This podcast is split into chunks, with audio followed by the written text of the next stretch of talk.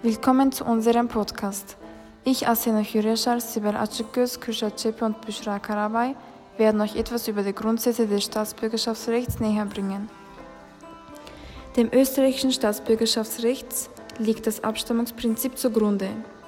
Eheliche Kinder mit mindestens einem österreichischen Elternteil, uneheliche Kinder einer österreichischen Mutter sowie uneheliche Kinder eines österreichischen Vaters, dessen Vaterschaft rechtzeitig innerhalb von acht Wochen anerkannt oder gerichtlich festgestellt wurde, erhalten mit der Geburt automatisch die österreichische Staatsbürgerschaft, egal wo sie geboren sind. Fremde können die österreichische Staatsbürgerschaft beantragen, sie wird ihnen dann verliehen, wenn die Voraussetzungen dafür gegeben sind.